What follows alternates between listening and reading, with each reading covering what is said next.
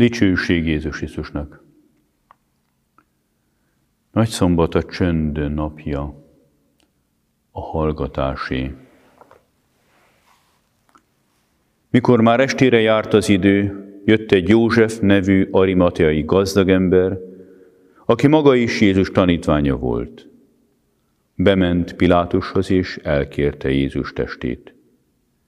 Pilátus elrendelte, hogy adják ki a testet. József miután levette a testet, tiszta lepelve takarta és sziklába vájt, új sírboltjába helyezte. A sírbejárat elé nagy követ gördített és elment.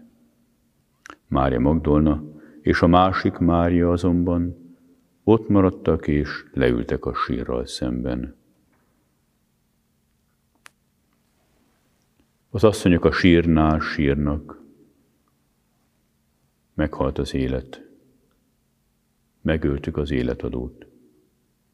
Mit lehet mondani? Nincsenek többé szavak, hiszen az Isten igéjét hallgattattuk el.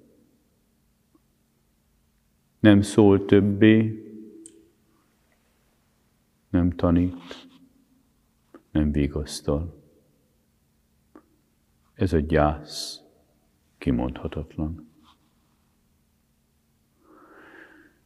Hallgatás van, néma csönd, mint a hetedik pecsét feltörésekor is. Még a mennyben is csend uralkodott el. Hallgatás. Hallgatás, amelyben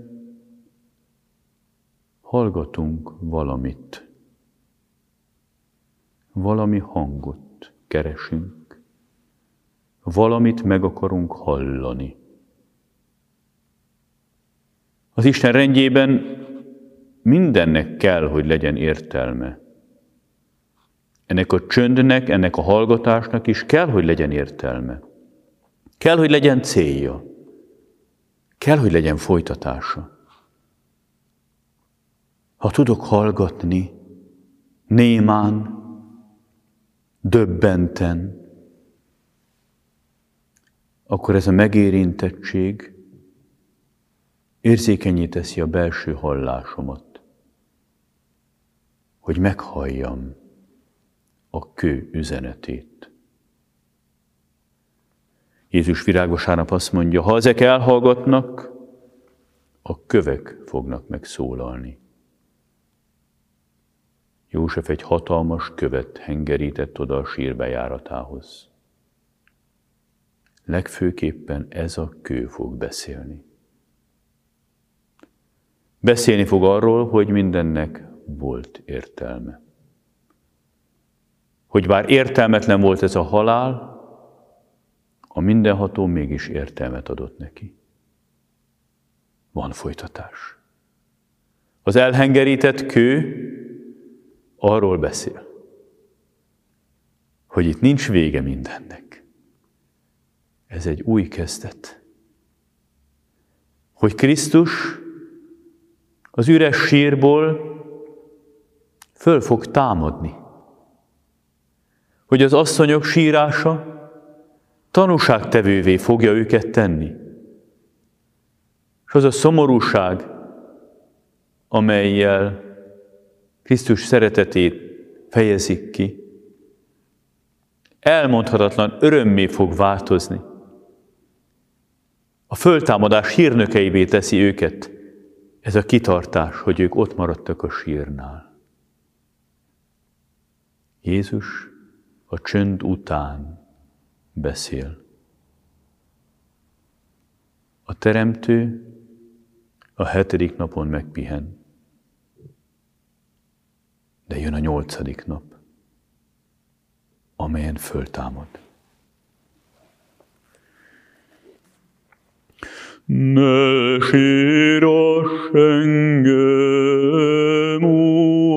anya, látván mag nélkül, méhedben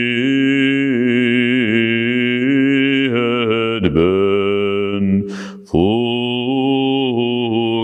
Mond fiadat a sírban, mert feltámadok,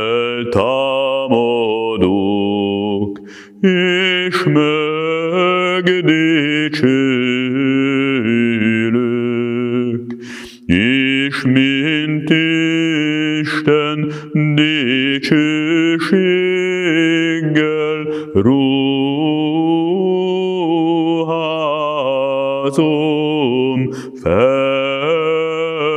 fel azokat, kik téged hittel és szeretettel magasztalnak.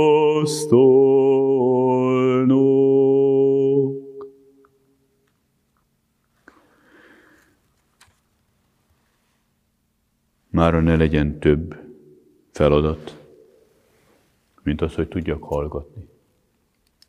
És ebben a csendben akarja meghallani a föltámadás most még talán halkan csendülő hangját.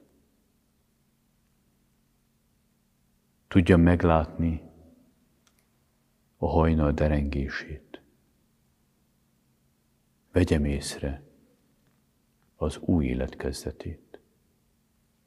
Amen.